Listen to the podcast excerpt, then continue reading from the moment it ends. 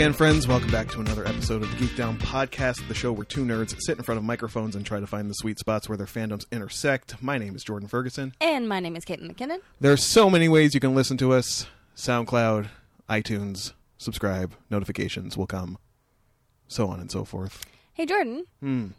You seem a little sad.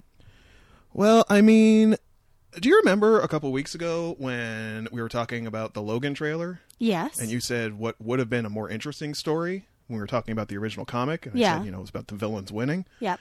And you were like, well, what would have been a more interesting story is not how the world fell apart, but how good or bad a job these people did actually governing. Yeah. You remember? You wanted to find out how that story ended? Yeah.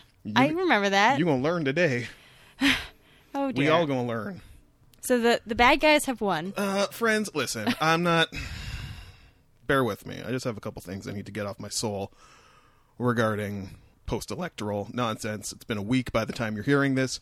Most of us have already come to terms, more or less. Not all of us. Caitlin, I don't think we'll even have an opinion on this subject because she can't even bear to talk about it. Correct? I don't know what you're talking about. Yeah, she, willful ignorance. God bless her. Um, I had gone out. You will recall last week I'd been talking about that birthday I was planning for. You know, I was buying all these gifts for. Yes. And election night, somewhat relieved to know that I was like not going to have to deal with it because that was the kid's birthday. I was going to Yeah. go out, take her out for dinner, and was not going to see any of it. You know, I checked 538 a couple times before I went out. You know, got the forecast Yep. was looking all good. Had a lovely dinner with her, gave her her gifts, killed it, king of birthdays. Coronate me now. You need an award or something. Yep. And, you know, put her in her Uber, sent her home, started walking towards the streetcar stop, opened my phone, refresh 538. It told a much different story at that point. Yes. And I just stopped where I was frozen on College Street for like 10 minutes, trying to make sense of how all of this had shaken out before finally shaking myself back into action, which was heading straight to a convenience store to buy a pack of cigarettes on some Lloyd Bridges and airplane type shit. Like, I think I think a lot of people had the same reaction. looks like I picked the wrong day to quit sniffing glue.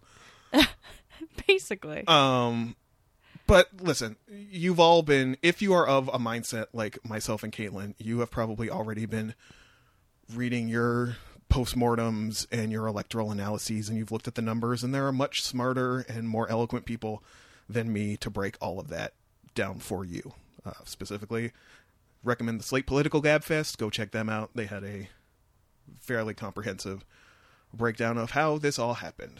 Not that it's going to make you feel any better, but the one thing I really want to speak about to this that's really been bothering me is I've seen it on my Facebook feed on more than one occasion about this idea of like I'll put it to you this way.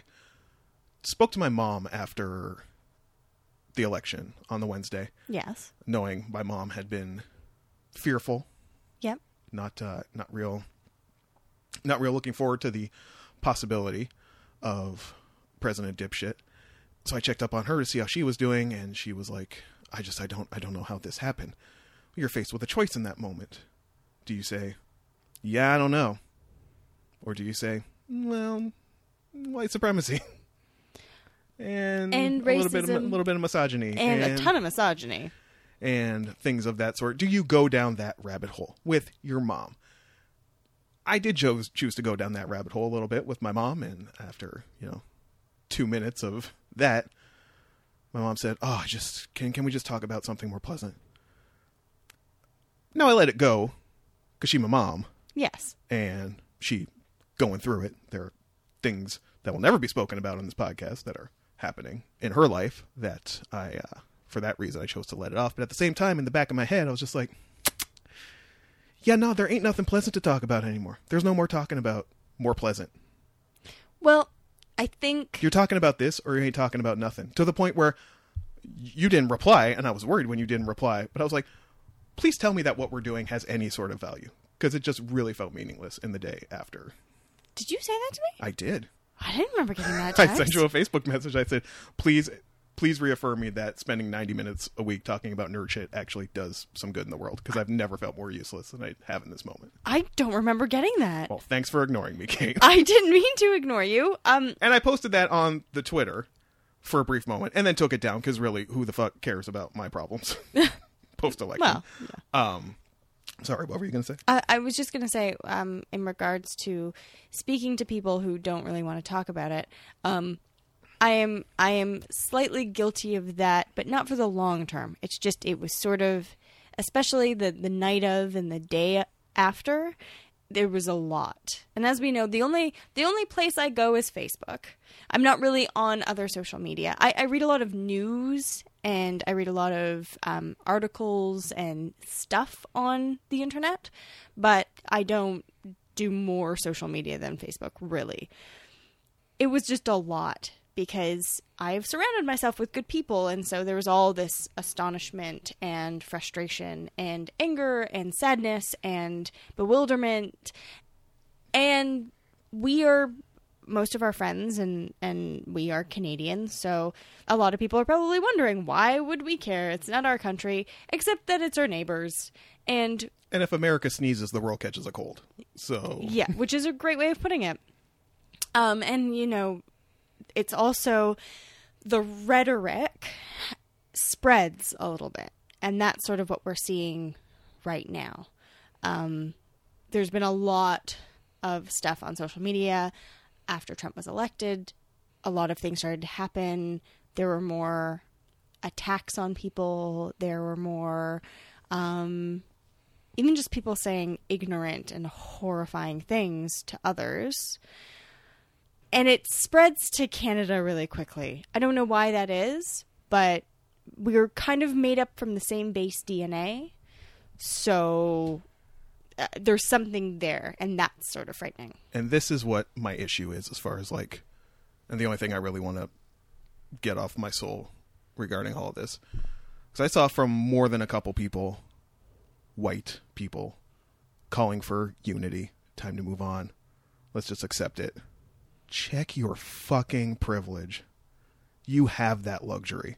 You're able to say we should really just move on. Like it's fine because you know what yeah not everybody who voted for trump is a racist or a homophobe or An idiot? or that there are some people who I'm sure had noble, if to my mind, deluded reasons for voting for Trump. It is the people who have been emboldened by him to go and do the shit and say in public the shit they've been saying in private for the past eight years, Yeah. ever since that N word got elected in 2008. When you're telling people to move on, you are implicitly saying you don't care what happens to the people who are about to be faced with daily oppression and attacks to a level not that they haven't already been up to this point, but to a level that we have not seen before. And it's real nice and cute for you, white people on my Facebook, to opt to check out of that. Fuck y'all. You don't get to. Um, This is the shit we're in now. Y'all gonna deal with it. what's nice is we don't have the same people on our Facebook. Most of my Facebook people have been, you know, supportive of others and the situation, and again, astonished and horrified and sad um, and frustrated.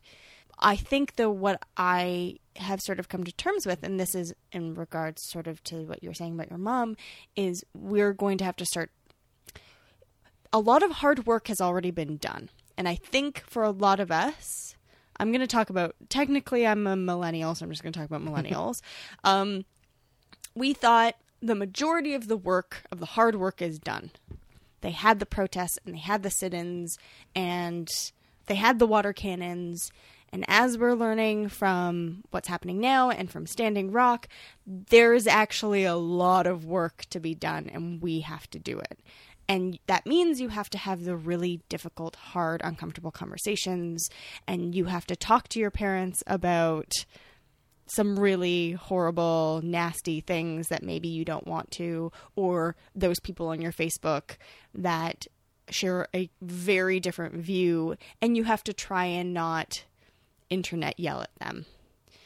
And that for me, that's why I don't get involved in these things because I'm not very good at. I don't think it it works much. But I think if you can get one out of ten people to maybe check their privilege or think about something in a different way or maybe put something into perspective that they wouldn't have thought of before um, I think it's worth it, but it's going to be really tough.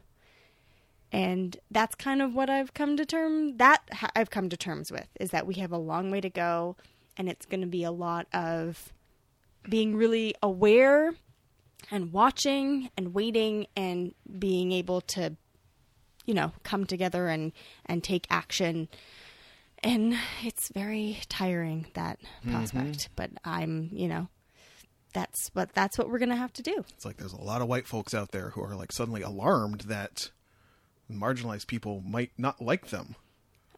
Surprise! Surprise! Welcome to the uh, what was it? A writer on Seth Meyers' Late Show. Yes. Did you see that clip? She's She fantastic. out. I can't remember like, her name. Join the fun. Her name was Yeah. Amber or something. Amber, yeah. Join She the fun. Join the fun. you know that feeling you're having? yeah. That's the feeling black people have been having forever. um, there was also a really good thread on Twitter. I can't remember the gentleman's name, where he at least, not that this Amber writer was not, but he was basically trying, you know, empathy. He's just like, you know, that feeling you're having, like, welcome. Yeah. This is, this is what it is, and you know, to see white people on my Facebook just like choosing not to reckon with that is just so disheartening. It's like, well, I didn't vote for Trump, and I didn't do this, and I didn't do that. And it's like, listen, if Kayam gotta come out and denounce every act of terrorism that happens in the world Yeah. because he's Muslim, eh, white folks, you got to do your part too. Well, see, and and my thing about not wanting to talk about it is that there's part of me, and initially what happened, and um, uh, senior correspondent had a post about this because he thought it was funny and sad and sort of, I think probably would speak to a lot of people.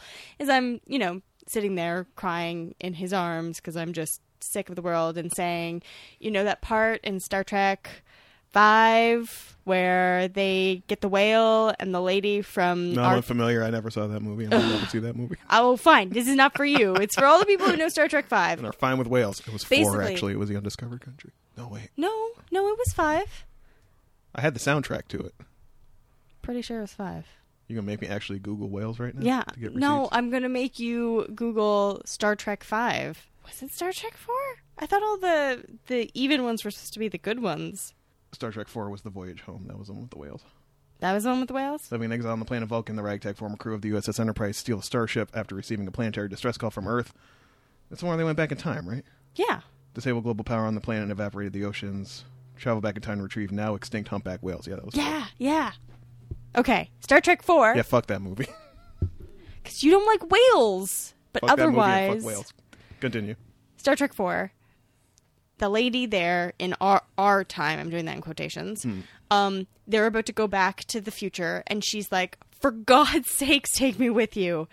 And that's what my state of mind was, was like, I'm, I'm done. I just want to go to Star Trek. So if someone could just come and take me, and then I was like, senior correspondent, I would obviously take you as well. Um, I would like to live there now. And I realized after thinking about that, the only way we're getting to Star Trek is if I stay and do my part to get us to Star Trek. And it's going to be really difficult. Hey, in Star Trek universe, they had to have World War Three. So, you know, that happened. Um, Oh, hey, don't read speculation about the international implications of President Trump. We may be on our way there a clue more than you think. Join the fun! Woo! uh, Star Trek Future. That's all I'm going to say. I'm going to work towards Star Trek Future. Work for Star Trek, friends. Hey, you know what? Geek Down Political here, message. here, hold on. And you know what? I have some other slightly optimistic news. Hmm. Really famously, Oprah Winfrey in the 90s did a on her show, she had some junior members of the KKK or the I don't know, what are they called? The Fourth Reich or uh, whatever they call themselves. Uh, And it was a big deal and she always said that she was never going to do a show like that again because it, they totally basically took the show from where she wanted it to go. However, the two of those individuals on the show have now, you know how she does that whole channel and she, Yeah.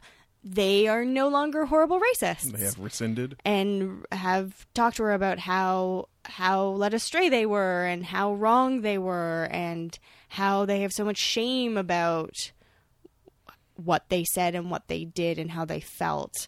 Um, and so there's there is some hope out there that many people who feel a certain way, well, we can help them change their minds. Maybe. But we there's hope. Yay. Do do do do.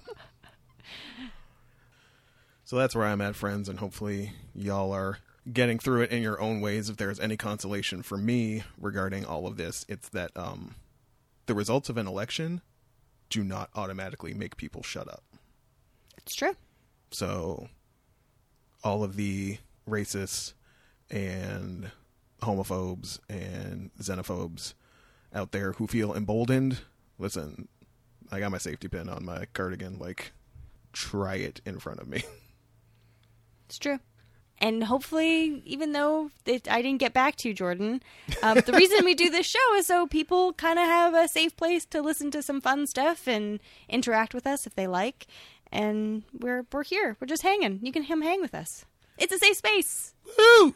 Safe spaces. Speaking of which, Well, let's let's let's try something about the only thing, the only thing in the world that could act as a balm for the horrible after effects of the U.S. election, nerd news wise, actually happened. Caitlin, tell the people. guys, I hope you're sitting down because you're going to want to jump up in glee. They're making a Young Justice third season. Young Justice 3 Young Justice third season. actually happening. This, I- did this come out the night before the election or I th- yes, I believe it did. came out while I was editing the last episode because that's why we didn't talk about it on that episode because believe me it would have been the first thing. Well, I, I almost wish we could just like put out our our Facebook conversation because we both both basically had a a glorious meltdown.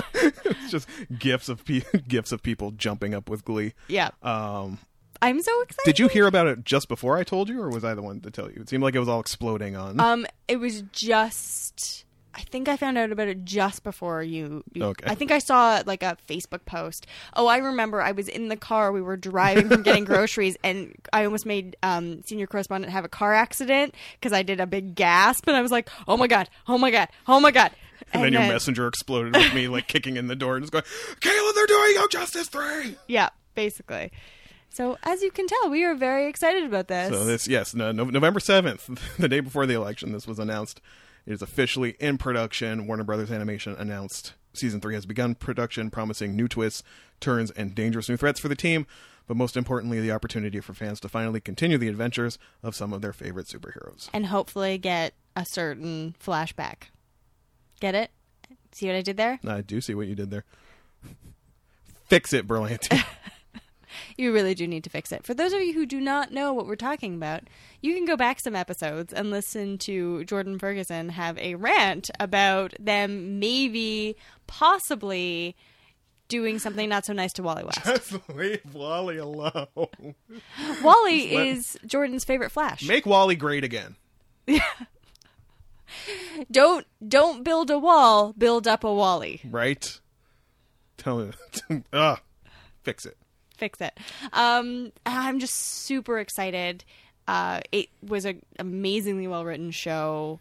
yeah, if you if you're new and you've never heard us talk about Young Justice before, you can go back and find those episodes. Um, I originally was not super sold on it at the time because I was like, I don't want a show without the Justice League in it. I don't want to watch these like B listers and C listers. Yeah.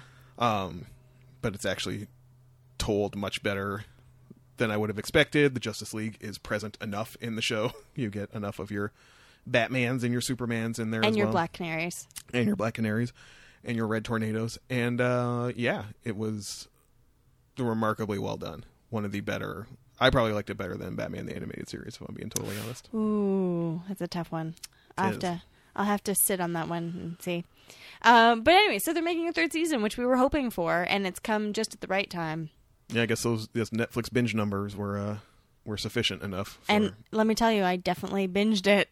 yeah lord knows i was at the time Um, and so on that, as far as uh, if we're talking about television shows about superheroes and specifically young superheroes, I have some news about uh, Cloak and Dagger adaptation. a television adaptation to be precise, Mm-hmm. coming in 2018. Have they shown up on Agents of Shield already, or I clearly neither of us are watching Agents of Shield? don't I don't think so. I think it would probably would have made news if they showed up on Agents of Shield. Possibly. Um I don't think they have though because they're working on um they, I mean there's no casting information or anything and I feel like if they had they would have tried to keep them in the fold um or at least keep the same characters. Um, what's happening though in that's different is that it is specifically going to be a YA series. It's going to appear on um, something called Freeform, which was formerly ABC Family. Um, it is going to this is coming from uh, Marvel's head of television, Jeph Loeb, Jeff with PH, which is ridiculous, but anyways, Jeph Loeb. What? it's been around for decades. It doesn't matter. It's still He's had that Jeff name for decades. with a PH. I've never had the chance to actually look at his name. Now I've looked at it properly, and I'm telling you, Jeff with a PH is ridiculous. Silly. Anyways, he says it's it's they're making it to appeal specifically to a YA, YA audience. So I'm thinking women in their mid 20s to early 40s, and yeah, because everything targeted to YA. That's who's that's who consumes it. Yeah, and uh, there is a, an initial plot script that is getting a rewrite by showrunner uh, Joe Pokaski, who, those of you who know much about Heroes will know that the big thing he did was Heroes. Um, and that gives me a little the, bit the of hope. only season of Heroes, yes, the only one season of heroes. the Heroes. one single season of Heroes. the one amazing, fabulous, incredible single series. That's what Joe Pokaski worked on. The sole season of Heroes. Yep, that's okay. it. Um, so as I was saying, this gives me hope that they'll get rid of Dagger's gross outfit. What are you talking about? Who doesn't want side boob and navels? It's not even that it's gross. It's that it doesn't make sense. There is no way for it to stick onto her body. Know who did a great comic about it? Hmm. Uh, Kate Beaton. Look up Kate Be- uh, Beaton Cloak and Dagger. Amazing, amazing comic about it. Oh, is that from that great Strange Tales anthology they put out a while? Uh, possibly. Where like alt comics people did superhero takes. Like the Perry Bible Fellowship did like a Galactus comic. That's amazing. Um, I'm not sure. All I remember, I I read a lot of Kate Beaton, and seeing a um a boob have a flap come off of it is always hilarious. Um, so yeah, and anyway, so I'm I'm pretty excited about that. I want to see what they do with it, and the fact that it again is on going to be on a different network. Marvel's really trying to like branch out, and we'll see what it's like. All right. Movie news. Do do do. Sailor Moon R, which was the second Sailor Moon series, the first one to have a theatrical movie attached to it, Yeah. a side story. That movie is getting an HD remaster and a theatrical release in 2017. That's cool. Kind of cool. Um, first one I ever saw, probably my first dip into the toes of like the wider anime world. It was purchased for me on a bootleg from one of those like you know weird stores in what passed for Windsor's Japan slash Chinatown, um, in like a white clamshell case with a badly xeroxed Cover. this random artwork. Just kind of it's kind of all thrown together. Sorry, friends. Uh, there's like somebody has a CD dangling on their balcony next door, and the sun keeps flashing through the window and blinding me periodically. So sorry for the odd pauses. Uh, yes, Sailor Moon R was also like the first like uncut Sailor Moon I ever saw because it's when it was like early internet where I started hearing that like Sailor Moon had been butchered for the North American audience. So I maybe possibly watched a lot of stuff together on the internet or from friends, possibly maybe burning stuff for me on CDs. Which one was Sailor Moon R? Sailor Moon R was the one where Tuxedo Mask, as a kid, had like bump, ran into this alien and like gave him a flower, like been kind to him basically. Ah, yes. And then this alien had like searched the universe for a flower that could repay that kindness, but it was like some flower with the ability to like destroy the universe or whatever. Anyway, what was notable to me at the time was in the first like battle. You know, every every movie, ninety minute anime like this, you know, they're gonna get their ass kicked at the beginning, yes. and they got their fucking asses kicked. Like It was bad. Jupiter went through a phone booth. Like it was like, yeah, I Like, they don't got remember. they got the shit beat out of them, and I had like, what what word? like, Usagi got thrown through a plate glass window. Like that's what we were. I'm having a. That's what we well, were dealing with here in that first in that first battle. I was gonna say I'm having a hard time remembering all this, but I watched this a long, long time ago. And you know, the power of love will win the day. You know, whatever. It's it's always a It always does. friendship. Um, It's magic. so that's cool. And if you're up on the on the Sailor Moon crystal and you're unfamiliar with the old one, this is definitely something worth checking out. Uh, movie news that we will not be talking about, friends. Y'all know we have been dancing around this idea of an upcoming movie, just just ducking out of. Yeah. Just being like, you know what? No hype, no promo materials, no trailers. Down with trailers 2K16. Yep. We keep failing in this endeavor. Super failing. But one popped up this morning, Sunday. And I said to myself, you know what? This is the one. This is the one. Even though I have seen, you know, the briefest of Clips. clips up to this point, I messaged Caitlin. I said, for me, this is the one. You can hop on board with this one or you can pick another one, but like, this is it. So the Ghost in the Shell trailer is out Yep. for the live action adaptation starring Scarjo. Not watching it. Not watching it. Excuse me. No trailers, no promo, no featurettes. Nope. no magazine cover stories, Nope. no pinups in SFX or Premiere magazine, like none of that. Nope. I'm just out.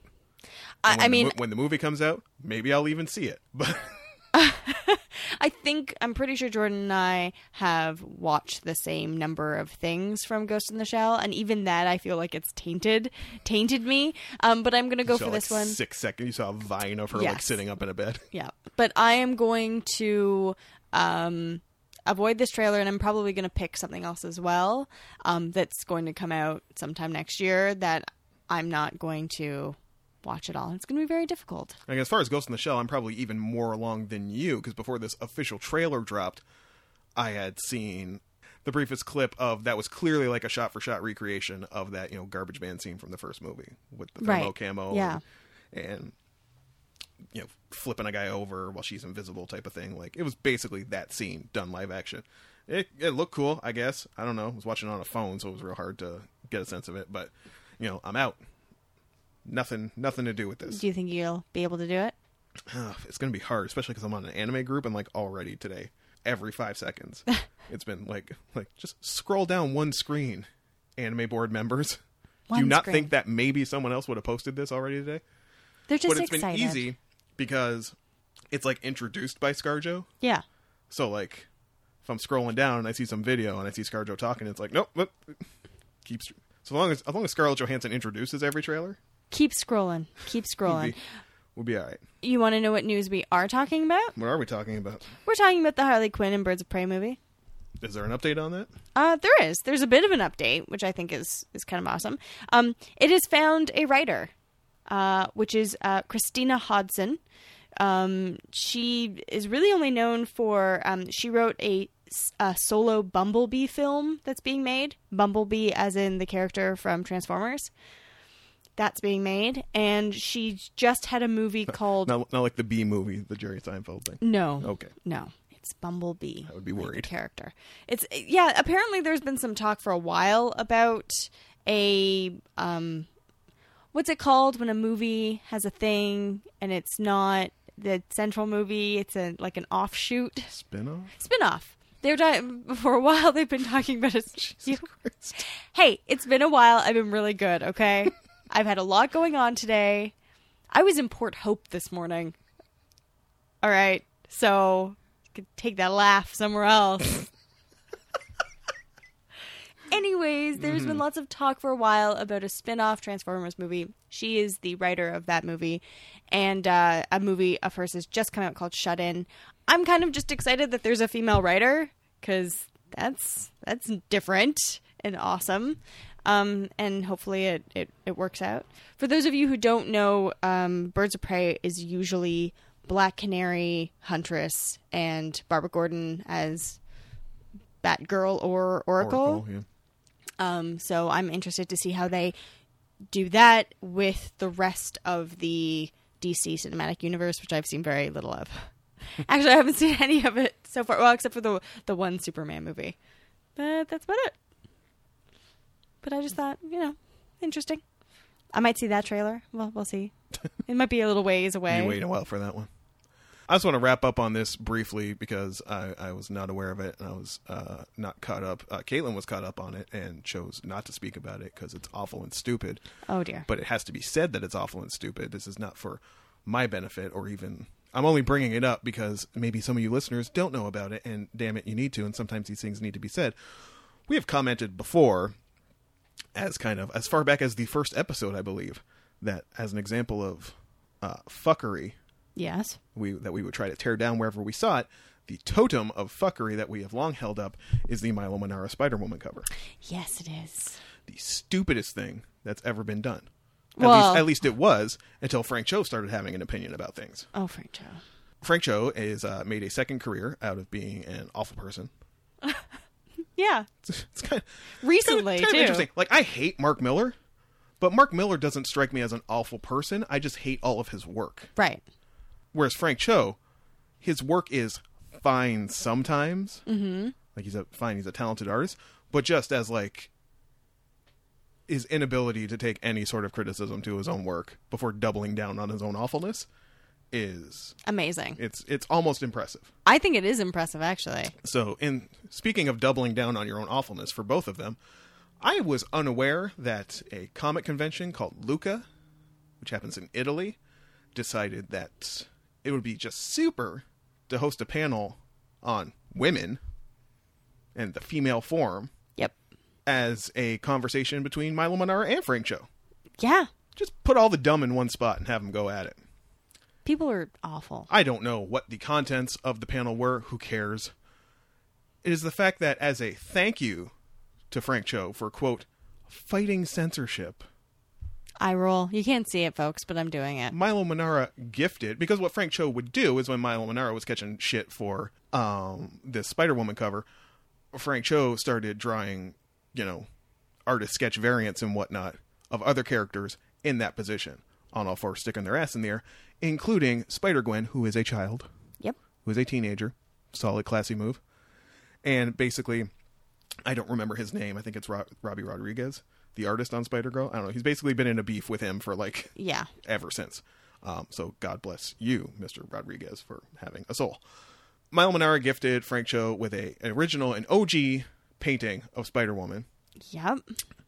Spider Woman is uh, has her back to the camera. Basically, she's in fuck me porno pose number three Yep. which is the like back to the camera, one leg up, mm-hmm. looking over her shoulder. What really adds to this is the well defined labia and camel toe that Milo Manara added to this. I'm not making this up, friends. It's disgusting. it's the grossest shit I've ever seen. And to see these two fuck boys grinning at a camera, just so fucking pleased with themselves. Kiss my entire asshole. Sorry. I just like it's, it's so or you're not contributing and- to the dialogue. You're just you're just you're just yelling and being you know what? Because what what the fuck are y'all contributing to the dialogue? I don't have to. I don't have to contribute to any dialogue. You're being awful. You're being awful. Caitlin as a woman how does that make you feel? About them. or just you know when two grinning pieces of and listen i i myself as a piece of you know cishet male scum bristle at the term but you know when you see a pair of cishet male scum Um gleefully displaying this, this this is probably going to make you really sad. Um I'm Which really is you- you I'm, expect it? I'm yeah, it's it, it's the first reaction I had when I read the article was god, that is so gross. I've had to say that so many times in my life. So many times when I've been watching anime and out of nowhere there's like a gross, disgusting boob shot on a 14 year old. It's like, that is so gross. Um, and when people's behavior is really awful, I've had to just, that's something as a woman you kind of, you become used to. Um, and the reason I didn't bring it up because it was just awful and so typical and i mean and I, so typical. and you know I read the article on the Mary Sue boo boo that Is that the, our fans yes booing that's us? people booing it's people booing the Mary Sue I, I think Um, just so you know that I think most of our fans probably also read the Mary Sue. I'm just putting that out there. you you could do worse friends basically you know and the argument is like listen you fuckboys can draw whatever you want nobody is stopping you that's what they always fucking misconstrue nobody's trying to fucking censor you the issue is you are working for you know a multinational entertainment company Yeah. with inter- intellectual properties to protect. People take issue with the idea that, like, listen, this character is supposed to be XYZ to a certain audience and demographic. When you have a dude draw this character with her fucking vag spread, no, she's not a person anymore. She's just something for you to fap over. It's maybe not your best move as a business. Maybe you want to think of that. Maybe you want to reconsider that. Milo, Frankie, you can still paint whatever the fuck you want and sell it at Lucca and whatever convention you go to, to the drooling dicks. Pre cum just, you know, leaking out of their tiny That- cocks. Ew. Ew. I'm fired up, Kate. I'm sorry. Only one fired up session a podcast. You are still free to do that. Nobody is stopping you. But guess what?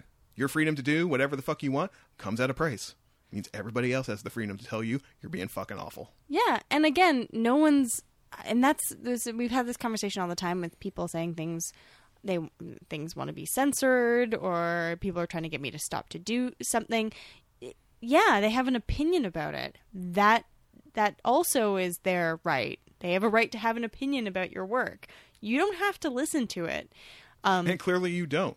yeah, or clearly you do, and you take it really too, like And really too hardly. As I said about the anime fans a while back who were like, you know, quit attacking Keijo and quit saying this stuff's gross. Yeah. If you react that poorly to a criticism of your stuff, yeah. you already fucking know Oh yeah. that you're gross. Yeah.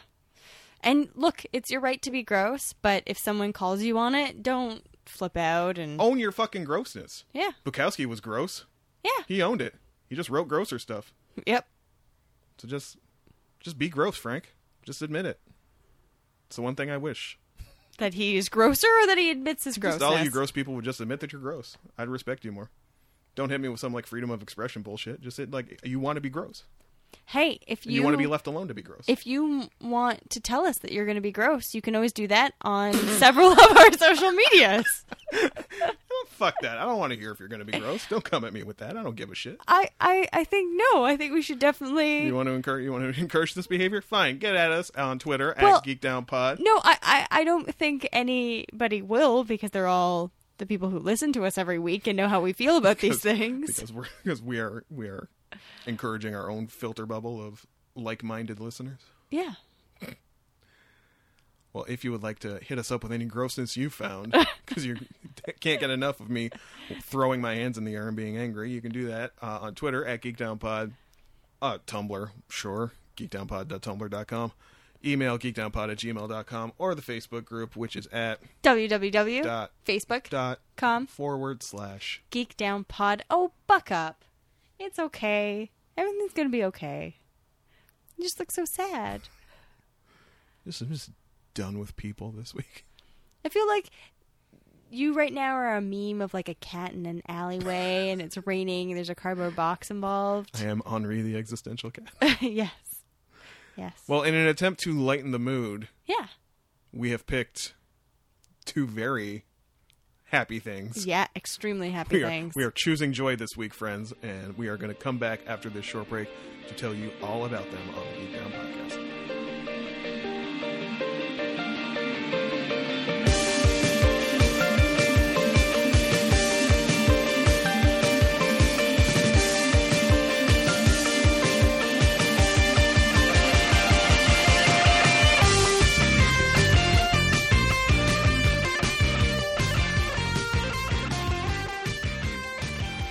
Everyone, and welcome back to the podcast. This is the part of the show where we talk about the things we brought each other. Um, we, but I was sort of like, and I wanted to say something special and important, but I had nothing special or important to say. So before we get started, here are some rules. Jordan? The first rule is the rule of three. which is the rule that um, whatever we bring each other, if it comes in segments or episodes or parts, we have to consume at least three of them. hmm And uh, and Give the thing a chance to be the thing it's going to be. exactly, usually, especially if it's a television show, the first episode can take some time to sort of get its groove and it's not really enough to tell what a show is going to be and how it's going to develop. The second rule Jordan? Hashtag save it for the pod. Which is the rule that we will not talk about the things we brought each other or gave to each other um, until we are sitting in front of the mics. Yes. So you get all the the first Pipe and hot takes delivered straight to your oral doorstep. exactly. That's very. Like that oral doorstep. Oral doorstep. Sounds gross. I thought it was. I thought it sounded pleasant, but All right, well, I'll go with it from now on. never mind. Um, and finally, our third rule, which isn't really a rule, Spoilers. there will be spoilers. Um, we it, the things we're talking about are new, so or relatively so. So you may just want to hit the road if you do not want to know anything about any kind of new media out there. Bye. Bye. Have some cheese. Hide from Trump. Uh, you know the usual. Drink some tea with milk in it. Lucky bastards. And uh, I think that's it. We like to alternate. This week we are going to begin with the thing that Caitlin brought me. which is Zootopia. I don't usually talk about giving Jordan Disney movies. I don't think he's much of a fan. Maybe some of the classics. I don't know. How do you feel about Little Mermaid? Yeah, yeah, that's what I figured. I mean, I fucks with like Lion King and Aladdin, and that's like it. yeah, it. I mean, it wouldn't ever stop me from giving you something that you wouldn't like it, but I just didn't think if I gave you some uh, something most of the time that it would really be worth it. Maybe WALL-E. I don't know if you've seen WALL-E. It's a, look, Pixar's a different entity. Okay, all right. WALL-E, Well- WALL-E is untouchable. WALL-E is untouchable, apparently. So I've given Jordan Zootopia um, because I really enjoyed it, and I thought it was different enough from usual sort of Disney fodder that he might enjoy it too. Um, he likes animals. He likes uh, uh, buddy cop films. So why not? He likes hey, he likes animated things. I know that.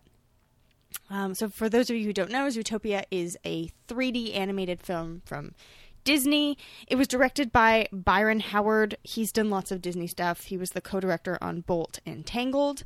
Um, and he's also a well known animator. Uh, and then it was also co directed by Rich Moore, who was also an animator. He worked on The Simpsons and Futurama. And he was the uh, co director of Wreck It Ralph, as well as some other things. Um, it is starring this amazing long list of people. Ginnifer Goodwin, who people would know from Once Upon a Time as Snow White, Jason Bateman, Idris Elba, which is don't think that didn't go unnoticed. good because he has a wonderful, wonderful voice. Jenny Slate, Nate Torrence, Bonnie Hunt, Don Lake, Tommy Chong, J.K. Simmons, Octavia Spencer, the wonderful Alan Tudyk, and last but not least, Shakira. They all make voice appearances in the film and do a pretty fantastic job, in my opinion. The film was released March 4th of this year. So, like I said, pretty new. Um, I mean, Disney has released other things since then, but as far as kids' stuff, I think this is the, the newest. And it's basically about a story of a bunny and a fox and them coming together to solve a crime in this wonderful, magical animal world. Now, important. The only creatures to have evolved um, in this world to standing upright and using iPods are and uh, mammals excluding humans. Birds have not evolved. Uh, sea life, thank goodness, I'm sure for, uh, for Jordan's sake, I'm has fucking out. have not Gone. have not evolved. Uh, so it's just these these both both predators and prey type mammals have evolved. They have a well, I would say almost futuristic existence, um, though there are some some things that you could recognize today as them having as well. Um, and I think that's that's a pretty good rundown. Jordan, opening thoughts. Movie was like, eh, for like an hour and ten minutes. Got really interesting for like twenty minutes, Yeah, and then went back to eh for the remaining. I'll take yeah. That's, that's not. It's not bad. I didn't have a bad time watching it, but I felt like I had. The problem with this one was, while I had not seen it, I feel like I had heard or like scanned across like a think piece in Slate once Ah, that like it said like Zootopia is like the you know. they may have been trying to liken it to Black Lives Matter. I don't know, but they were like okay. they were really trying to draw a parallel between like you know prejudice and whatnot, I think which it- comes into play Yeah. very strongly around the like second third of and for like 10 minutes. and also early very early on in the film um, there's this idea that uh, animals that are considered as prey or weaker than the predatory animals can't be things like cops for instance uh, what the hell is her name? judy Judy, Judy the bunny. She is. There's never been a bunny cop before. Yeah, she so wants to be a cop. she wants to be a cop and has this can-do attitude and people are always telling her that it's not possible and she she shows them wrong but interestingly So she initially kind of gets hired in like a PR move. yes as the She first gets, she gets foisted on the force to be like as part of some initiative. Yes, the the um, some oh I can't remember what it was called. I don't remember what it was called either, but Um, how did you feel with your precious Idris voicing an, an antagonistic character? He's not very nice for most of the movie. he's not very nice in a lot of movies. It's it's his range that I really you- you- appreciate. You, you like him better like that, don't you? All I'm You saying like is him when he's a little mean, don't you? he's got range. It just has range. If a if a bipedal yak came Yeah. up to you hmm and tried to put the moves on you, but it had the voice of Idris Elba, Yeah. like scale one to ten, how much of a shot does he have? None. I'm basically married. For the sake of the argument, Caitlin. I don't know what you're talking about. Mm-hmm. Also, I don't feel about him like that. I just think he's a fantastic actor. Uh huh. Fantastic. Yep. If we want to act with you Fantastic actor. all night long, Wonderful Just actor. running lines, Great actor. running lines. You could help him with his blocking. Could block all blocking night long. blocking is important. Mm-hmm. Memorizing lines important. Getting into character important. And Idris does everything so well. Mm-hmm. Yeah. I don't see why you're laughing. Uh, Everything I've said is is completely true. Totally accurate. Totally accurate. Uh, yeah. Before the you know for the first half of the movie, you're basically dealing with a standard like believe in your dreams type of Disney. Well, you know, there's a you know there's a, um, a mystery to solve, which I think is sort of the what gets you into it, right? Yeah, kinda. Maybe I just really love mysteries that much that I will go anywhere for them. Basically, there's there's a missing missing mammals case. There are 14, ma- 14 mammals who have gone reported mammals who have gone missing. Specifically, a very sweet otter. he is adorable. Um, and named Mr. Otterton, I believe. Is, Yes, yeah, and Mrs. Otterton is voiced by Octavia Spencer. Which I did not catch. And they try to keep Judy just you know beat down as a meter maid. She kind of fumbles into it. She has a run in. She gets hustled basically by the Jason Bateman character, the fox. I don't remember what his name is. Yeah, Nick. Nick. um, Nick the Fox, and basically manages to connect him to one of the missing mammal cases and ropes him into helping her try to track this guy. She's got 48 hours basically. She's kind of stepped out of the predefined boundaries the police force has put her under as a meter maid Yep. and has left her with 48 hours to find this find Mr. Otterton or she is going to be forced to resign. Yep. And um I see I thought it, they did a really good job of of drawing people in with the mystery and I think the energy between Judy and Nick is fantastic. They have a great relationship. Judy kind of bugged me. Why? I just didn't like her voice. I didn't like I think Ginnifer Goodwin did a great job with the voice. What are you talking Meh. about? She was so good. It didn't didn't like yeah, didn't do much to, for me. It's I think I don't know. Is this the end of the podcast? Ginnifer Goodwin is going to be the end of the podcast. no, She I was fine, but I mean like there have been more memorable voices in Disney movies before. Um and that first half I thought was really kind of like by the numbers and it was fine, yeah. but it was What part did you say did you think got interesting? We well, so 20 like minutes. spoilers, spoilers, spoilers. Basically, what we come to find out is that these missing mammals have gone savage. They have reverted Yes. to their feral ways, and when they have done so, a shadowy group uh, controlled by the mayor, Mayor Lionheart, Yep. Um, to try and quell public panic, is basically impris- illegally imprisoning these feral mammals. He's not responsible for it. No. We don't need to get into who is, but he's not responsible for it. He was just the one who was trying to contain it. It got interesting, I thought, when, as they are announcing to the press that all this has happened and gone down, they throw Judy out there as like the one who cracked the case, and with no real media training or anything, she basically kind of phrases things in a way that says like, "Well, it's only happening to predators," and basically ends up causing a panic, Yeah. stoking a fear of Predators. predators, an unfair and unjust fear of predators. It is not that far a line to draw from how perhaps people of color are treated by law enforcement and some of the public at large as well. Yeah. And there's a scene right after that where she comes down from the podium and she had been trying to convince Nick to put aside his his street hustling ways and and join the force and he basically calls her on a lot of the bullshit she just did and he's basically like what do you think I'm going to do? You think I'm going to like attack you? Do you think I'm going to slash you and he, you're going to come at me with that you know fox repellent you've been carrying this whole time? You think I haven't noticed cuz her dad gave her some at like the start of the movie cuz he's you A know, country super, super protective bunny? and a country hick um, and she's been carrying it around. He's like, "You think I didn't notice that? You think I'm going to attack you?" And he kind of goes like, "Rawr," and she like like jumps back and like Goes for you the know spray. this- these these civilized notions we have of ourselves as people can fray and snap very easily. Yeah. That's obviously been on my mind this week. So when the movie went to that place, I was like, "That's very interesting." This is not going to last very long, and everybody's going to be happy again in about five minutes It's a Disney film. which it was. Uh, I respect that they went there. I feel like a Pixar movie would have leaned into it a little harder, but this is capital D Disney, Yes. so it's not going to be as you know. You think you think about the fatties on the on the wheelchairs and WALL-E, like that was a pretty slamming condemnation of consumerism and whatnot. Um, I respect that this movie went there even a little bit. It was a bold move for a Disney movie.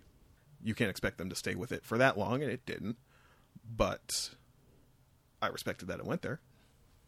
Okay. Well, I mean, I'm I'm happy you you somewhat enjoyed it. So, and there were some things that made me that made me laugh. Um, anytime like the scale of the smaller mammals was like presented on Yeah. the screen, she has a the Alan Alan Tudyk doing his best Steve Buscemi because I thought it was Steve Buscemi for the entire movie. Um, plays like a weasel of some sort who like had robbed a florist. His last name is Weaselton. Well, there you go. And as Jenny is Judy, Jenny, Ginny is chasing him through like essentially like Hamsterville. Yep. and they're like dodging through all like the tubes and whatnot like and they're you know giant comparatively to you know hamster town um or when nick and judy end up at like a mob wedding Yes. and his name's mr big but he's like a you know mole Is that I think isn't he a vole? Sh- sure i don't know but they're basically like seated at a table like trying to you know drink tiny tiny cappuccinos And Tiny Cake. Oh, God. Tiny Cake. Tiny Cake. I loved cake. Tiny Cake so much. any of the things that played with the scale like that i found somewhat amusing or endearing um as far as narratively like with you rattled off all the districts of zootopia Yeah. in the lead in obviously we're gonna have to find a reason to go to all of them and show them off Yeah. so Why else make districts if you're not going to go to them? right um i'm just not a huge shakira fan so Oh. her omnipresence in, in the film was somewhat upsetting. Um, what the hell? Oh my god, the dude, the front desk cop, Oh yes. Uh, he's a cheetah. the fat cheetah who gets like a donut stuck in his neck full. like, there you go, you little rascal. like you're all right, but it's like it's and he comes in later on when this whole like you know fear of predators things is now everywhere. Um, they transfer him down to records because, and she's like, "Where?" Judy's like, "Where are you going?" He's like, "Oh, well, you know, they thought a predator shouldn't be the first person you see when you come into the police station, so they're sending me down to records in the basement." like, that's not a thing that doesn't happen no, in the real in world. the world where some people decide a nice pleasant white face should be the first thing you see when you arrive at a place Yep. it happens i respect that a disney movie who lord knows has not been innocent of doing similar things Nope. throughout the decades put that sort of subject matter in one of their movies so i mean like compared to like Pixar movies, it was not on the level of that. I didn't think at all. It was fun. I didn't. I didn't dislike it. I wasn't like, when will this be over? Like some of the other things I've given you. Yes, Um. All right. Well, what's your rating then? it is like a seven point five. A seven point five. Oh, that's better than I was thought it would be. So I'm very happy about that. It had enough that I that I enjoyed. It wasn't. It was almost overlong, but not quite. And I, you know, I will give it many points for throwing some dirty SJW talk in there. Shouts to you, Disney. Yeah. So what wasn't bad. That's on that's on the Netflixes in Yep. Canada at least. I don't know I don't know how it plays in the rest of your worlds, but it is on there, and you could do worse for a Saturday night than Then watch Checking that Zootopia. Yeah. Excellent. terrible terrible song though. That Shakira song that she sings at the end. I do not recall it. it's not good. I don't. I think dislike Shakira as much as you do. So Oh, and I did enjoy. I did greatly enjoy. So while they're on the hunt for Mister Otterton, they track him down to like a uh, like a yoga retreat type of thing. yes, And if your mind wants to go there, and I have a mind that will go there, um, so they're all naked. Naked meaning they're not wearing clothes, like Yeah. they're just animals, like they're Yeah. just in their natural state, and they're trying to ask for information. And it's like they're talking to this elephant yoga instructor yeah, and it's just all like sticking her ass out in Yeah. the face or like spreading her bu- spreading her legs and whatnot and it's really kind of borderline you know it's it's filthy if you're going with the like oh she's naked she's basically just like splaying her genitals it's a Yeah. cartoon animal it has no genitals but Yeah. like if your mind wants to go there and my mind will because i'm a pig um that was and judy's constant discomfort. horror at what's being displayed in front of her was uh was amusing as well but yeah zootopia it was a good time Good, excellent. are we moving on I, th- I think we're moving on. Well, does this even need any introduction? I don't think so. There, maybe. Oh, can you play at this part of the podcast? Can you play the opening song? Because I could listen to the opening You're credits real big on the opening song. Forever. Well, we'll put that. I'll put that in. I'll, I'll lay that in somewhere. Friends, given the week that was, and given how often this item has come up on the show, just from my own watching, Yeah. I was like, "What?" Caitlin was like, "What am I watching this week?" And I was like, "Well, I mean, do you want this thing? Should we even like dedicate a segment to this thing? Like, like And- I've, I've talked. Have we talked about it too much as it is?" And I jumped on it. Caitlin replied in all caps, "I want that thing." Yep. so, friends, it's time. Let's get into some Yuri on Ice. Want to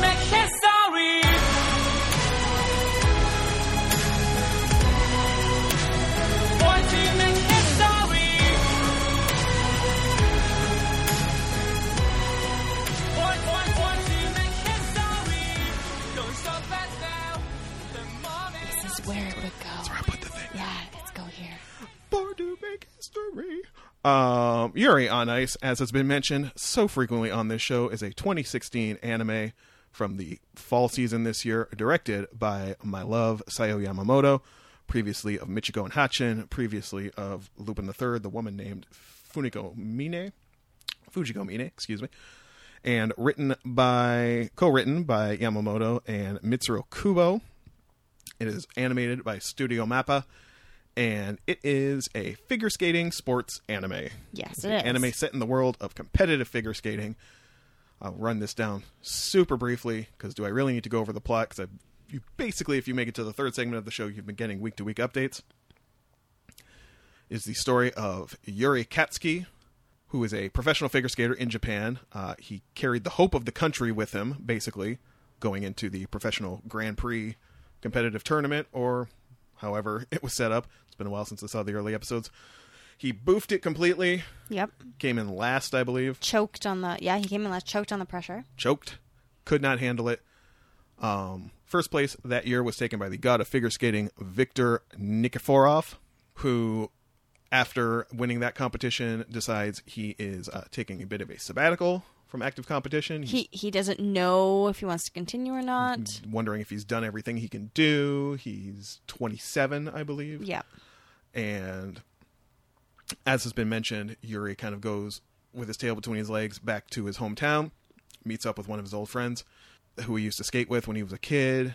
And for her, just as like something for her, he he performs Victor's last competitive program, nails all the jumps, Yep. flawless because no one's around. He's under no pressure. He can do it seamlessly. His friends' daughters end up filming him doing it, post it on YouTube. It goes quote unquote viral in the figure skating community. It gets back to Victor. Victor watches it and says, hmm. And Victor decides he will go to Japan and coach Yuri and be his coach and lead him to glory Yes. in the next Grand Prix tournament. Yes. Not happy about this is Other Yuri. other Yuri, who they call Yurio. They start calling him Yurio Yeah. at one point. He's Russian Yuri. Yuri Yuri Plisetsky, who had also been kind of getting unofficially trained by Victor, and Victor made some promises to, and uh, also had had a run-in with Japanese Yuri on the night of his failure at the Grand Prix when he caught him crying in the bathroom. What is it? Oh, he calls him the the the Japanese Yuri calls uh, the Russian Yuri the Russian punk. because they were in different divisions at that point, I believe. Uh, Russian Yuri may have won the juniors I think or so, something. yeah. He had just won the junior tournament, and he was basically like, "Listen, I'm coming through. If you can't deal with it, get the fuck out. There, there's only room for one Yuri in this Ain't, competition. ain't got no time for you with your pansy ass. Yeah. like deal with it or get out." And that's where we are. It is the is the it's basically one long comeback story, and it's soup's gay. And it is amazing. I wish it was gayer, but that's that's a conversation for a little bit step later. Step on the question, Caitlin. Hey, Caitlin, Yeah. did it live up to all the hype I'd been giving you about Yuri on Ice? It was fantastic. It was absolutely fantastic. There were moments that you had even told me about as we were talking about it, or you were giving me sort of updates that I went to while they were happening. um, it is funny. It is well written. The animation is fantastic. Um, it's just a joy to watch. I just wish it was, as I said before, gayer. Um, and I've been trying to read up on this because I don't know how, quote unquote, yaoi or BL, boys love, that sort of thing, Yeah. how that really plays. Um, there are people, I'm not going to really try to get into it because I have not done enough reading about it, and there are people smarter than me who have been actually posting on Twitter and writing articles about this, about basically the gist I get, even from something like Keijo of all things. Yeah. Um, because there was a character recently on Keijo who is super into BL or boys love Yeah. and it's suggested from her, whether it's just her as a character or it's a you know cultural thing in Japan, that it's something to be ashamed of, that it's not like a real popular thing, and that if you're super overt with it, maybe you're painting yourself into a corner Right. in regard to the Japanese audience at large. I don't know if there are articles about that or commentary on that that I have not seen. Please hit me up with that. I'm super interested to know. So, regards to the how gay it gets, Yeah. um i've even seen it commented or opined that like it's so gay it stops being an issue like like they don't need to like it's clear that you know victor and yuri do their thing they yuri competes they do whatever they go for dinner and then they go home and bang like it's pretty like Really?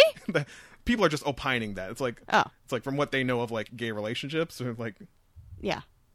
yeah oh they definitely banging Oh, But it's really? not just like a it's not like who no there are subtleties in the language i Yeah. don't speak japanese i don't get that or like the way that yuri reacts to things like did you just watch the three or did you just I, I could only watch the three. I desperately wanted to watch beyond that, but I, uh, for computer reasons, I could only watch the three. there have been things in later episodes where like you know victor got drunk and he was like naked at the ramen place or whatever. Yeah. and you start meeting other figure skaters as you get further into the um i think in the three Phichit the um, the thai skater it's a friend of yuri's That doesn't show up. doesn't i Nope. thought he called no that might they haven't done the competition the two yuris have not competed for Yes, they have. they have Hmm. Maybe he does show up really briefly. Yuri's trying to get music, basically. He's trying to find somebody's number, and he calls his old friend. Oh, they they did it. they did the the Eros versus. Um, There's a piece of music called Yuri on Ice that he gets later on. oh yeah, no, Um, that hasn't happened yet. Okay, that might have happened episode four, um, which might have been just for the um, the first like actual cup competition, like the Japanese Right. stop on the on the Grand Prix tour, the qualifiers. There's a moment where he's out with this old friend of his. They're at like the China Cup, I think. Okay.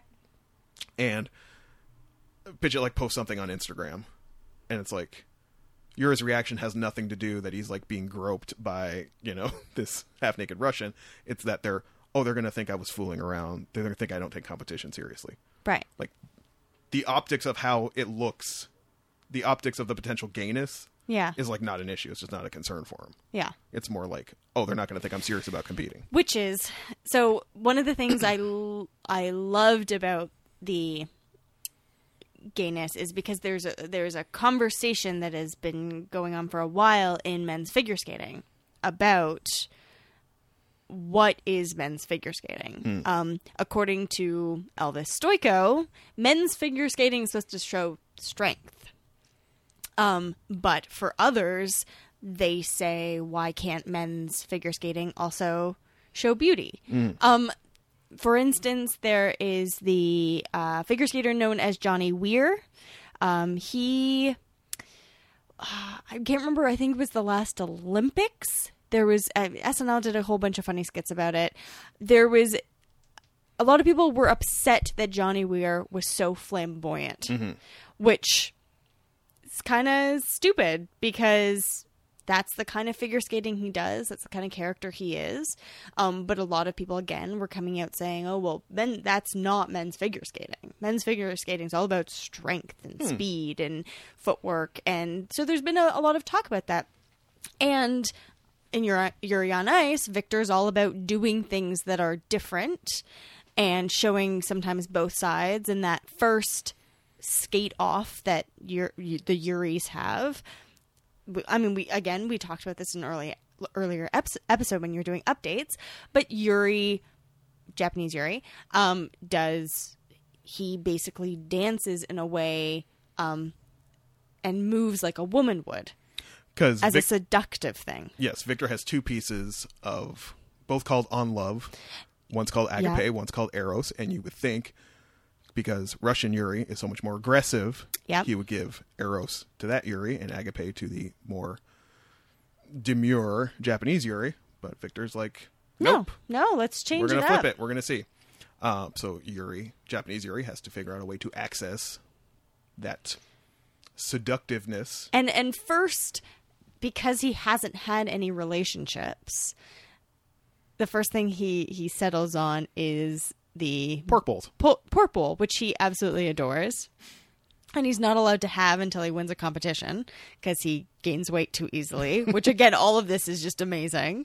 Um, and so he, that's the first thing he settles on, and then he's thinking about it, and he's going, "No, this is not good enough." So he gets an old friend of his who is a dance instructor, a ballet instructor, to show him basically how to move like a woman and be the seductress instead of a male seductor, and decides to basically skate for Victor, who he is basically in love with. Yeah, Um, it's it's one of those things where he, he was- idolizes him as a fellow professional, but it's, but also there is an undercurrent there's there. lots of stuff going on. Yeah. there.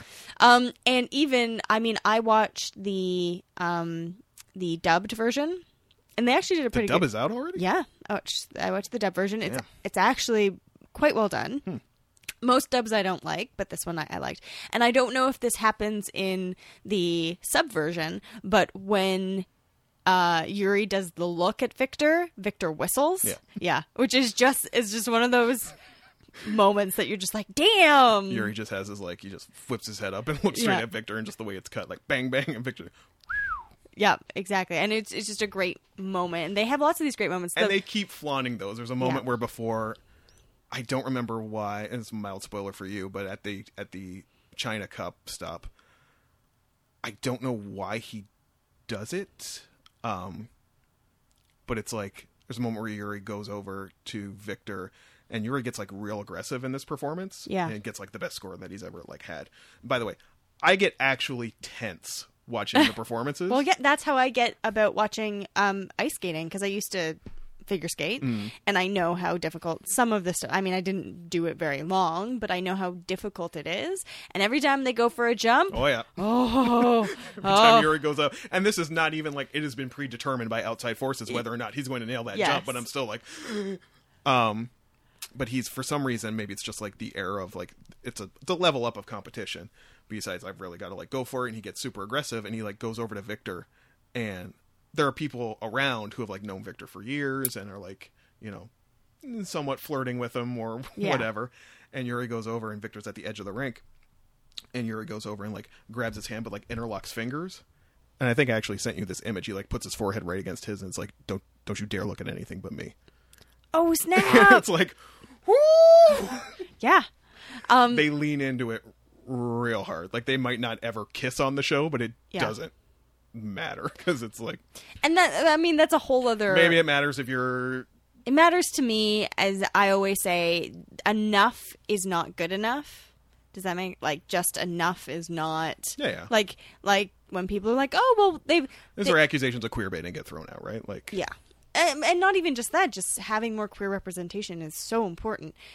But the show, besides all the um, gayness, which is amazing, um, the show itself just is. just a it balances really well between dramatic and funny, like the nosebleed thing that you had again told me about. But when I saw it, I was, I was laughing so hard. Victor is presenting the routines that the two Yuris will do as he leads into the uh, Eros performance. Yeah, He does the like look up at the crowd, and Yuri's childhood friend just like explodes into a nosebleed. and then later on a little bit later the um the other the russian yuri is like can someone please help me? Like because she's still bleeding on the floor. Um there are just yeah there are small moments that are um are funny and balanced well in general. Um the writing is great. Again the the animation that they do for the skating fantastic they really don't it reminds me of Kids on the Hill in that they don't skimp on the animation. Like on Kids on the Hill, they show Slow. uh, Kids on the Slope. Kids on the Slope, they show um, the main character playing the piano. They could have just showed his hands moving, but no, they show his fingers on the keys. In this, they, they do great work showing the skates and the footwork and the jumps.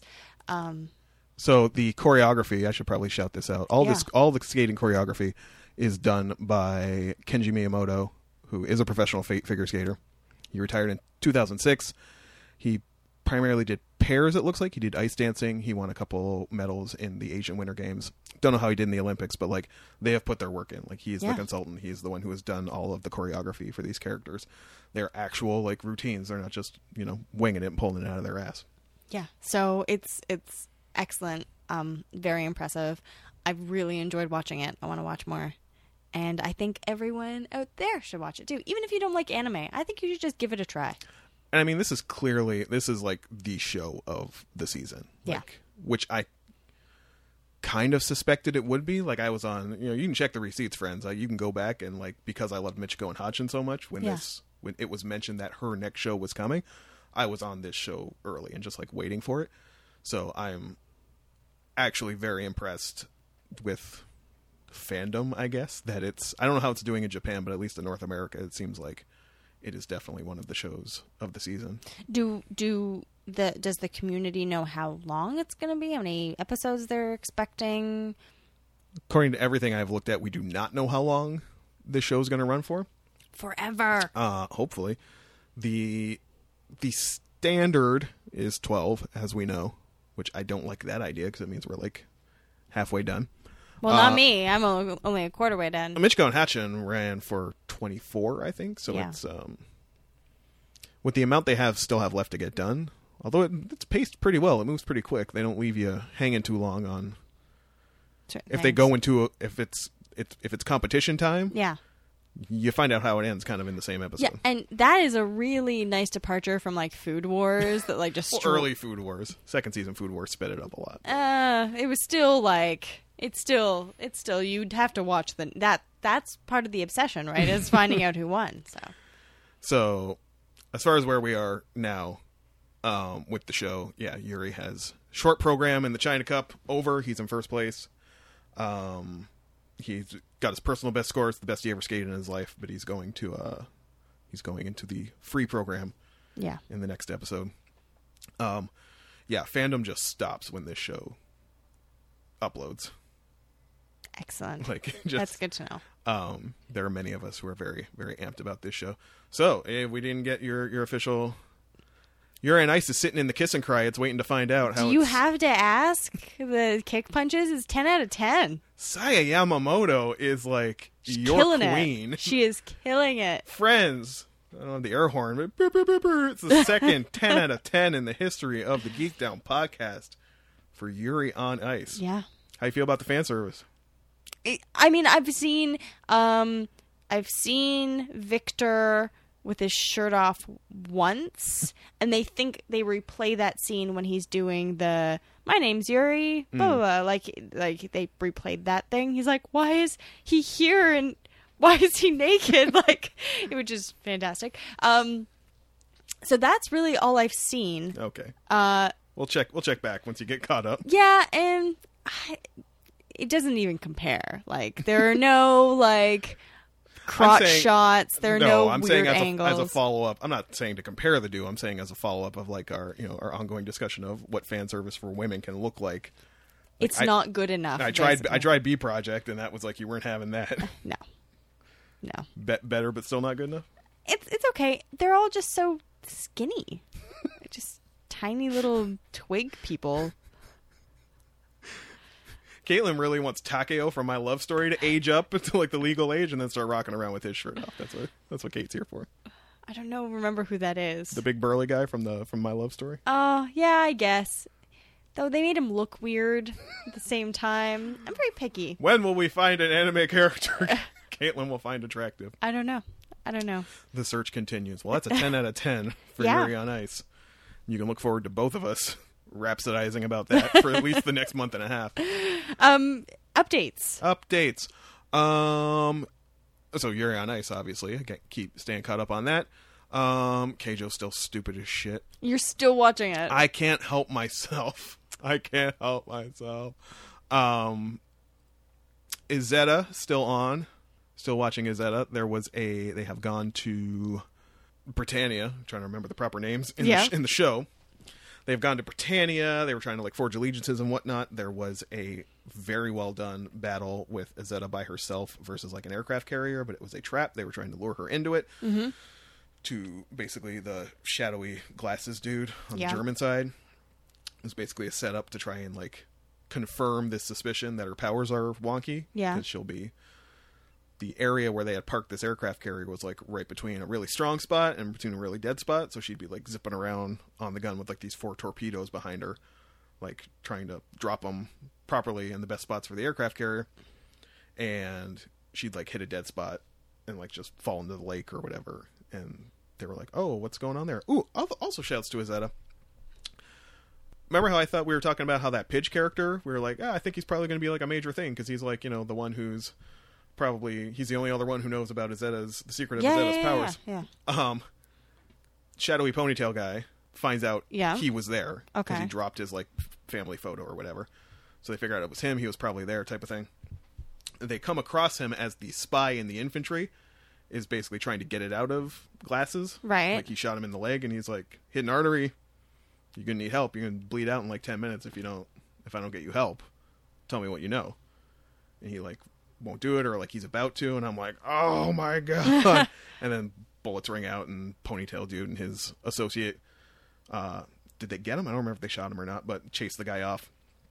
And ponytail guy is like, you know, are you whoever? Are you your name? He's like, yes. He's like, he's like, would you do anything to protect, to defend your country? yeah. And he's like, yes. He's like, then I'm sorry. Uh, Bam! No He's way. like, woo! You are not afraid to go there, Izetta.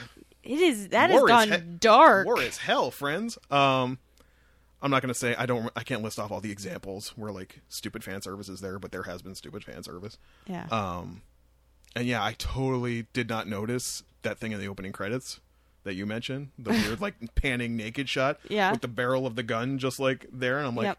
so now every time it happens, I'm like, Sorry. That, fuck, you didn't, that's why I'm here. you didn't have to. And Flip Flappers is still weird. I don't think I'm caught up. Um, the Mad Max episode was kind of Mad Max-ish, not Mad Max-ish enough in my opinion. But there was there was a desert. There were weird punks and masks and stuff, and It's animated really well. I don't know where the hell it's going, and I don't know if it's I don't know if it's a week to week show, but I will definitely keep my eye on it. That's where I am on updates. I have not seen The Crown, which I am upset about. I have. How's that going? You mean how is it done? Did you fucking watch all? How long is that show? How many episodes is that show? I don't know what you're talking about. It dropped on Friday. It's fine. It's fine. It did not drop on Friday, actually. It dropped. Sorry, it dropped a week from Friday. yes. Dropped the fourth. So yeah, maybe. God, it's almost like somebody who watched eleven episodes of Luke Cage in a weekend is indignant. Yeah, and you know judging what? you. I wasn't expecting to watch it, but it's it's really good. was this just like a thing like you fell into it because it was there, or like it's actually good? No, it's there actually is actually good. Now, some of it is because I love history, Mm. and recent history is pretty fascinating. Um, also, Matt Smith's butt. I'm just gonna say it. It's just Matt, Matt Smith's butt. Matt Smith's butt. Um, Come for the history, stay for Matt Smith's butt. it it is a really interesting take. It's very white and very British. Um, which what kind of what were you expecting? Yeah. They do in some instances when they have like crowds and populations and sort of not the wealthy aristocrats try and show people of different backgrounds. But I always think they can show more. But anyways, that's just a, a hang up of mine. Um, it's really interesting. I don't know why they made this show. I don't know if they were trying to go from for like a modern Game of Thronesy vibe, but I I kept me Nef- watching. I think Netflix is just out there trying to like widen their base, right? I- Like I also think you know what it is. There is no Jane Austen on Netflix, really. I know this because I search maybe twice a week to see if anything's been like. There's North and South, which is amazing series. Anyone who's interested in Jane Austen, though it really is, it's fantastic. Um, but there is no real. There's some British stuff, um, but I think if you kind of want an upper classish people with the prefix baron kind of television show they've done this for you. Um and i think it is a modern or i think it is an interesting take on the present royal family. Um and yeah and it had some things in there i didn't know about. And then it, it showed some things i did know about which was kind of neat. It, it's hysterical because I was at before we recorded today. I went for brunch with uh, my longtime friend and fan of the show, Greg, and his wife Armel. hi greg it was nice to meet you Um, and we were talking about the crown on the way after on the way to the car after brunch, or we talked about it at brunch, and then like on the way to the car, Greg would just because Greg's really been enjoying it. oddly enough, Armel is very much into into the royals. yeah Um, she's been, you know, she grew up in France. She's been a fan. She's followed them most of her life. Greg really didn't care one way or the other. But as we're walking to the car, he's like, "Yeah, "Did you know that Prince Philip was like Greek royalty before he before he married in?" Like, Yeah. he's like, he's like just filled with knowledge about the royals now from watching The Crown. Yeah, and he and he and he gave it all up. Um, but anyway, so I ended up just totally binging that. Maybe I was getting over something really horrific that happened, um, and that's why I did it. Uh, Uh, oh, sorry. Go ahead. And I was going to say, and I've also uh, finished Fleabag. Ah, Yes, how was that? Good and incredibly sad. That last episode. Oh my god, Is difficult. devastating It is so difficult. when her fucking sister turns on her. Like, Yeah, that that is so bad. I yeah, I I between um 4 and 5 and then 6 I had to take a break as it was and then after 6 I was like inconsolable. Like everything sucks. But, you know, they do a good job of sort of ending it on a on a better note. it's almost optimistic. it's it- Almost. as they kind say, of. there are there are erasers on the bottom of pencils because people make mistakes. Does the banker say that or? Um, well, initially her best friend says that, Ah. and then she says it once, and then the, and then she says it, I think, to the banker. Um, so yeah, there is hope for the future. She's just gone through a Trump presidency. Yeah. There's Her, her life has become a Trump presidency at yeah, that point. There is there is hope for the future. Oh my god, and that fucking line with her dad. She's with her dad for like two minutes. Yeah. When things have gone to shit. Yeah, And what is he? he says basically that she she ruined his life or or along those lines. Is that the one you mean where they're against the no, car? yeah, I don't remember. It's like he, it's his one like moment of outreach to her, and it's actually like a genuine. Oh, moment. oh, yeah. He's like something about they always say dads will break their daughters' hearts, ty- or like type of thing, but they don't know it's the other way around. Like I don't, Yeah. I don't remember what he says, but it's like the one moment of like actually admitting to her that he loves her and like wishes he knew how to help her type of thing. Yeah. and then his god awful wife comes out. And, Oh, and her that episode, she just steps it up to oh, a she's whole just leaning into the smug bitch. Like a whole other level. It's yeah. So it was brutal, and but there are parts that it made me l- genuinely laugh out loud. Like fa- then again, the faces, the faces are just so good. Um, so yeah, it was, and it yeah, it was it was really really good. It's really well written. Again, go check it out.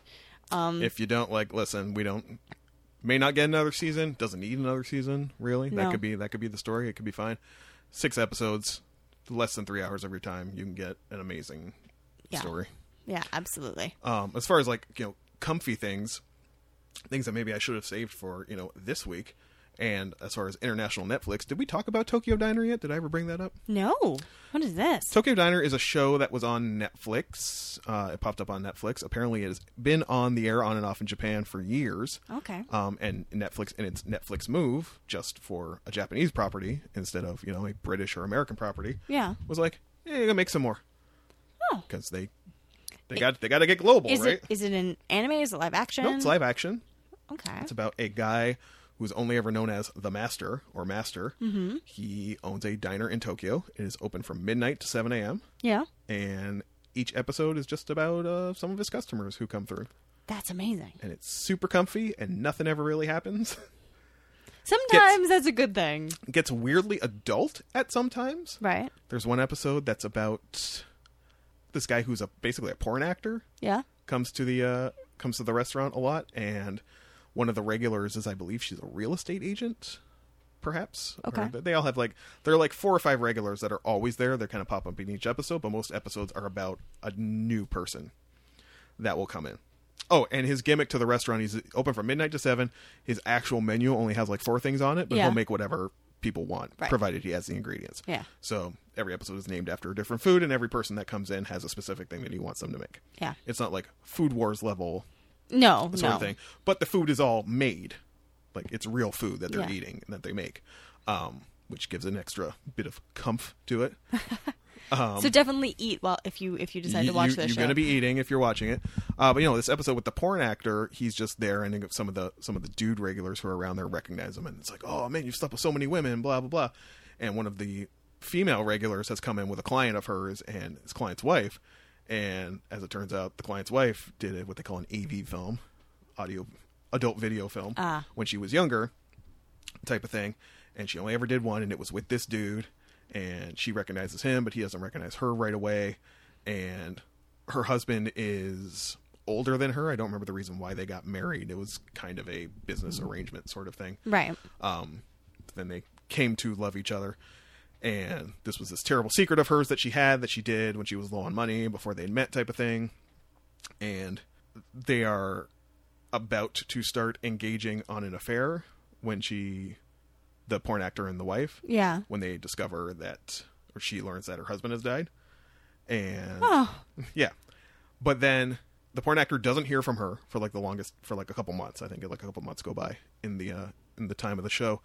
And the porn actor is at the diner. He's just having whatever he's into. Might have been a pork bowl actually. um Tenkatsudan's really really the sponsor of the show this week. And the wid- now widow comes in and she's like uh she's like I need you to come with me. And he goes with her and she's talking about this thing that her husband had left her. It was in an envelope type of thing and it was a key.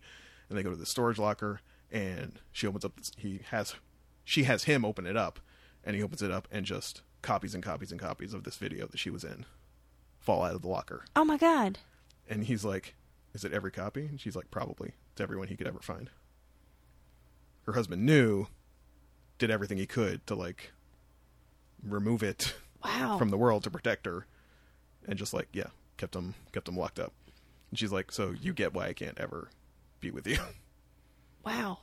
And what's super, and that's like, listen, most of the episodes are literally about nothing. Yeah. That's probably the heaviest episode in the run. I think it's 12 episodes, um, half an hour each.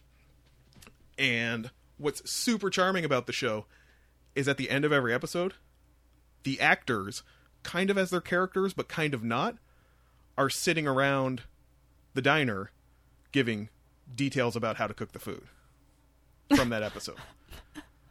so at the end of that episode, Yeah. the wife, the actress playing the wife, is like, you know, the key to making a good, you know, pork don is to, you know, you want to do this, this, this, and this, and then it'll, it'll like cut, and the husband who is dead is Yeah. still sitting there eating the pork don with the porn a- with the porn actor, and they're like, oh, so good, and she's like, bats her hands and it's like, good night. Every episode ends like that. I just thought that was super charming. Like, amazing. but anyway, yeah. Listen, if you're having a terrible week, given the state of the world, you, you check out Tokyo Diner. I think it's called Midnight Stories Tokyo Diner or some combination of those words. That's all on Netflix. It's uh, don't go in looking for super excitement, but it's you know you know I'm a fucking weeaboo, so I just like to see Japan. I like to like in this little diner down an alley in Japan. It's like super cozy and That's cool. and comfortable and yeah it was uh, it was great enjoyment uh, Caitlin's got to go. She got a heart out, but I do want to say, watch SNL. Tribe was on it. Chappelle was on it. It was really good. He he went in on the current. He was certainly the right host for this moment in time. Excellent. So you should definitely check that out. Kate's got a heart out. We mentioned all the ways you can get at us on the program earlier. Do that. You want to do the Facebook group for him one last time? www.facebook.com Dot forward slash geekdownpod. That is about going to do it for us today. Thank you so much for joining us, friends. We hope you will join us next week for another episode of the Geek Down Podcast. My name is Jordan Ferguson. And my name is Caitlin McKinnon. Kate, have a great time at role playing. Thank Friends, you. have a great time doing whatever you're doing, and we will see you again back here next week. See you next week.